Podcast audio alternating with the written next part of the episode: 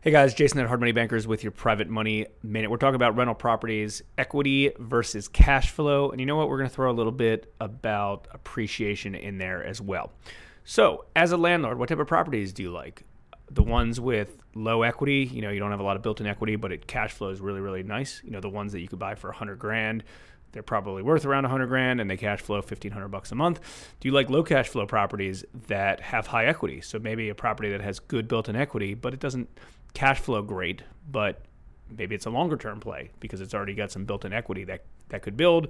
Um, and maybe even let's throw in one that has low equity, low cash flow, but has a good chance for appreciation. Now, obviously, we all want a property that has high equity, high cash flow, good chance of appreciation, but that's just not realistic. And, you know, or you know what? Maybe it is realistic. Maybe you can find some of those deals out there. Um, I usually look for something that has a mix of everything something that has a little bit of equity, it has a little bit of cash flow, and it has a chance, a little bit of chance to appreciate as well. Those seems to be, uh, to me, the properties that kind of fit my model. So, a decent area.